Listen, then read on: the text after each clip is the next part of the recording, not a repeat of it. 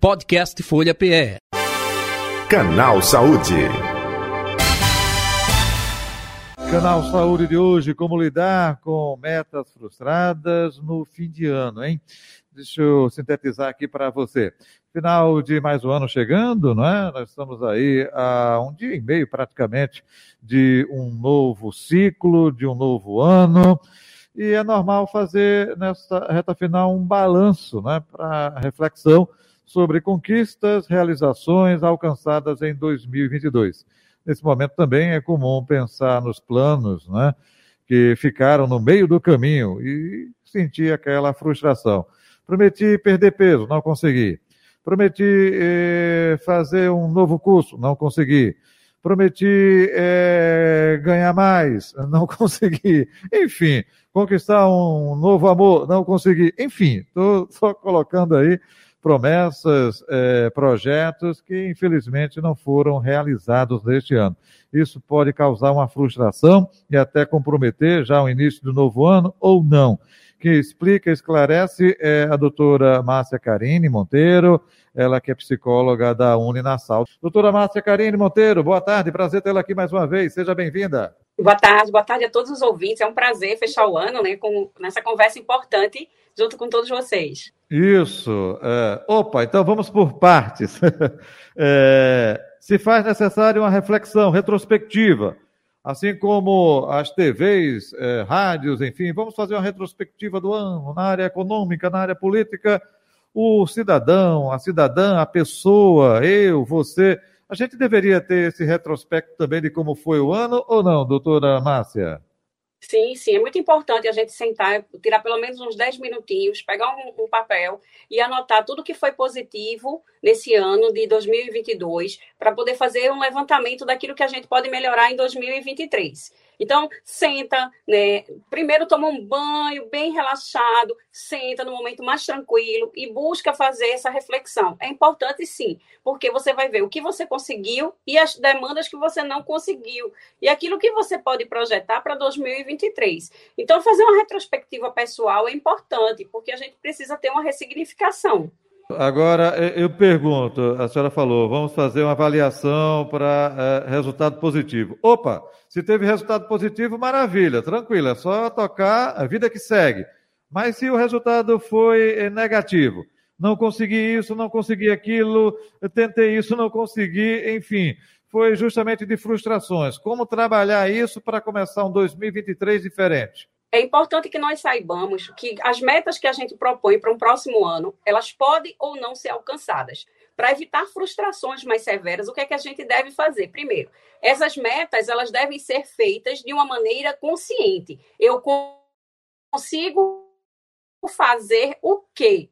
Né? Até onde eu consigo ir. E nesse momento que você vai fazer a sua projeção para o próximo ano. Quando a gente lida, lida, com a frustração, é muito importante a gente entender que a gente às vezes precisa dar um passo para trás para começar a pegar um fôlego, olhar as demandas que não foram atingidas e reorganizar esse pensamento. O que é que eu posso fazer para conquistar se é algo que para mim foi, era bem importante ser feito.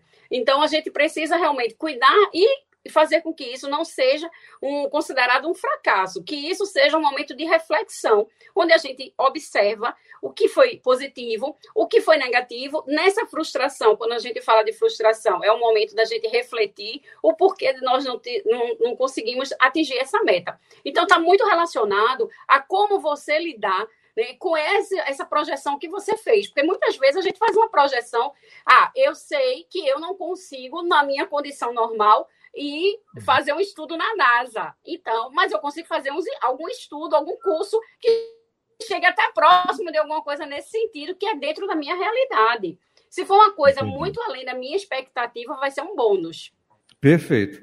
É, é, é, doutora, a senhora a, até agora há pouco disse se senta, pelo menos 10 minutos, anota no papel. Opa! É, é como montar essa estratégia? É, é, um pouco disso também? É bom anotar, é? é bom anotar, porque a gente é um compromisso que nós estamos firmando conosco, tá? Eu gosto muito de Pega uma caixinha, coloca lá o que você deseja para 2023. Eu desejo fazer isso, entrar, como você estava falando, né? Entrar na academia para perder peso, é, fazer um curso, né? fazer uma leitura sobre algo. E a partir daí, eu, do lado dessa informação, eu coloco uma meta. Ah, eu preciso entrar na academia. Sim, eu já sei qual academia, eu já sei o valor da academia, eu já sei o horário dessa academia. Então, isso aí depende somente de mim né? Eu quero ler um livro. Então, como é que vai ser a leitura desse livro? Eu vou tirar todos os dias para ler duas páginas desse livro, então eu boto lá nessa minha. Se eu não conseguir hoje as duas páginas, amanhã eu dou um jeito de fazer uma leitura das quatro páginas para cumprir o que eu não fiz no dia anterior. E a partir daí você vai estabelecendo, estabelecendo esse compromisso com você. Na verdade, você, a gente precisa primeiro planejar a nossa vida, a gente precisa primeiro pensar em se cuidar, porque muitas vezes as pessoas têm decisões imediatistas e a gente não pensa em nós. Tá? Então é preciso pensar em você, é preciso pensar nas, nas demandas que você consegue atingir. Mas eu queria é, correr 10 quilômetros. Sim, começa caminhando 3 300 metros, dá uma volta na, no quarteirão, mas isso aí vai fazer com que você já comece a ser estimulado. O importante é dar o primeiro passo e ver dentro das suas possibilidades reais o que você pode fazer para evitar a frustração, porque a frustração ela vai gerar outras demandas, né? E ela pode se tornar um, uma coisa bem negativa para você, porque você vai achar que é um fracassado, você vai achar que não consegue ter sucesso na vida, porque é a mesma uhum. coisa pessoas que não jogam na, na Mega Sena e acham que um dia, ah, sei lá, se eu tiro, bem. Oi, travou um pouco a transmissão. É, é, é, é justamente aí, é, repita a Mega Sena, é, é, a pessoa não joga e quer tirar, é um pouco disso que travou um pouco a, a pois internet. Pois é, joga e não quer tirar. Como é que vai tirar se você não jogar, se você não arriscar? Então, as metas, elas dependem exclusivamente da nossa pessoa. Depende de que a gente se esforce para fazer. Acho que a gente precisa de mais perseverança, de altos cuidados, né? As pessoas precisam se cuidar mais, as pessoas precisam buscar mais a felicidade, precisam pensar um pouco no que elas querem ser. Eu digo muito assim: o que é que você quer ser quando crescer? Não é só uhum. grande, mas é grande o quê? Ah, eu quero ter uma grande saúde para mim, uma grande estabilidade. Você falou da questão financeira. Márcia, é, poxa, eu queria ter guardado dinheiro. E você fez o que para guardar esse dinheiro? Você pelo menos tinha um porquinho em casa? Que você conseguisse enfiar algum dinheiro ali? Né? Então, depende muito da gente, de, do querer. É muito ligado ao querer, porque quando a gente não quer, aí a gente vai achando desculpas, a gente vai protelando o nosso futuro e o nosso sucesso. Perfeito. Vou pegar justamente dessa sua deixa. Opa, tem aquilo que eu posso fazer, mas tem é, outro aspecto que eu dependo de pessoas, não é? é? É como fica essa questão de frustrar ou não. Eu fiz a minha parte ou não fiz a minha parte. Isso dá um alívio no final de ano, tipo, opa, eu tentei o um curso, juntei dinheiro, mas não consegui, é, porque dependia de outra pessoa o que depende da gente, o que depende de outros, né? que você não consegue esse objetivo. Como trabalhar nesse aspecto, né, doutora Márcia? E aí, no caso, Jota, a gente precisa entender que eu não posso transferir para o outro algumas responsabilidades que são minhas. Hum. Ou seja, eu tenho que minimizar o máximo a dependência do outro para que a gente possa ter sucesso. Então, eu preciso muitas vezes minimizar né, o que eu posso fazer, o que eu posso resolver, porque muitas vezes a gente termina botando no outro a nossa expectativa, as nossas demandas. E aí eu vou dizer que eu não consigo fazer porque o outro não conseguiu é, responder para mim o que eu precisava. Então, o que, que a gente precisa diante disso? A gente precisa evitar depender tanto do outro, né, porque muitas vezes a gente pede para alguém fazer algo, mas será que você sabe fazer o que você pediu? Porque para a gente pedir para alguém fazer alguma coisa, a gente tem que saber fazer. Então, evitar ao máximo essa dependência, ter mais vontade é como eu disse, a gente precisa ter mais vontade, querer fazer, querer buscar algo que seja importante para a gente, sem essa dependência do outro. Outro detalhe também que eu gostaria, eu da, gostaria sua opinião, da, sua opinião, é, com relação a, uma, uma, é, traçar uma meta e aí ficar para é curto, médio, médio ou longo prazo, né, doutora Márcia?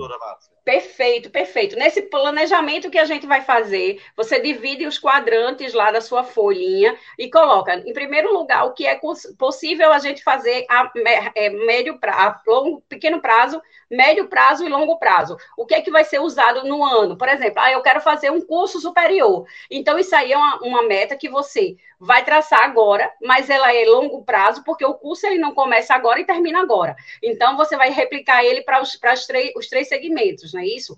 Aí você precisa entrar na academia. Isso é a curto prazo, porque você já precisa se matricular na academia. É, você precisa é, fazer algumas outras coisas que dá a médio prazo. Então, coloca lá a informação, replica o que não vai conseguir ser de imediato, mas que precisa do impulso imediato. Entrar na academia é o impulso imediato. Você precisa se matricular já porque você tem a meta de estabelecer, de perder peso. Então vamos lá. Mas perder peso não está associado só a eu entrar na academia. Tem outras demandas que buscam a necessidade de uma melhor qualidade de vida. E eu acho que quando nós estamos bem, as metas ficam mais fáceis de serem alcançadas. Por quê? Porque a gente está com a cabeça boa, a gente está refletindo, a gente está conseguindo pensar. A gente precisa muito ressignificar tudo, a gente precisa de resiliência muitas vezes para lidar com o outro, para entender os contextos que a vida nos traz.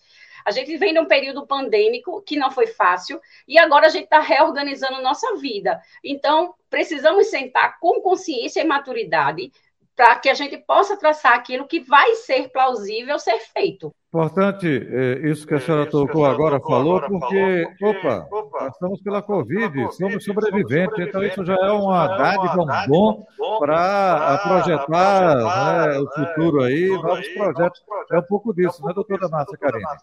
Isso, e a gente acredito que agora nós já estejamos preparados para esse novo, que muitas, muitas vezes a, o novo ele causa esse, esse sentimento né, de angústia, de medo, né, de ansiedade, porque a ansiedade é tudo que está por vir. A gente tem medo desse novo. E nós, nesse sentido, estamos até mais preparados, talvez, né, diante de tudo isso, para entender que nós temos alguém que nos freia, que é o corpo, a mente da gente nos freia, então a gente precisa organizar isso, a gente tem a saúde que nos para, né? Então, se a gente não organiza isso, a gente não organiza a nossa vida.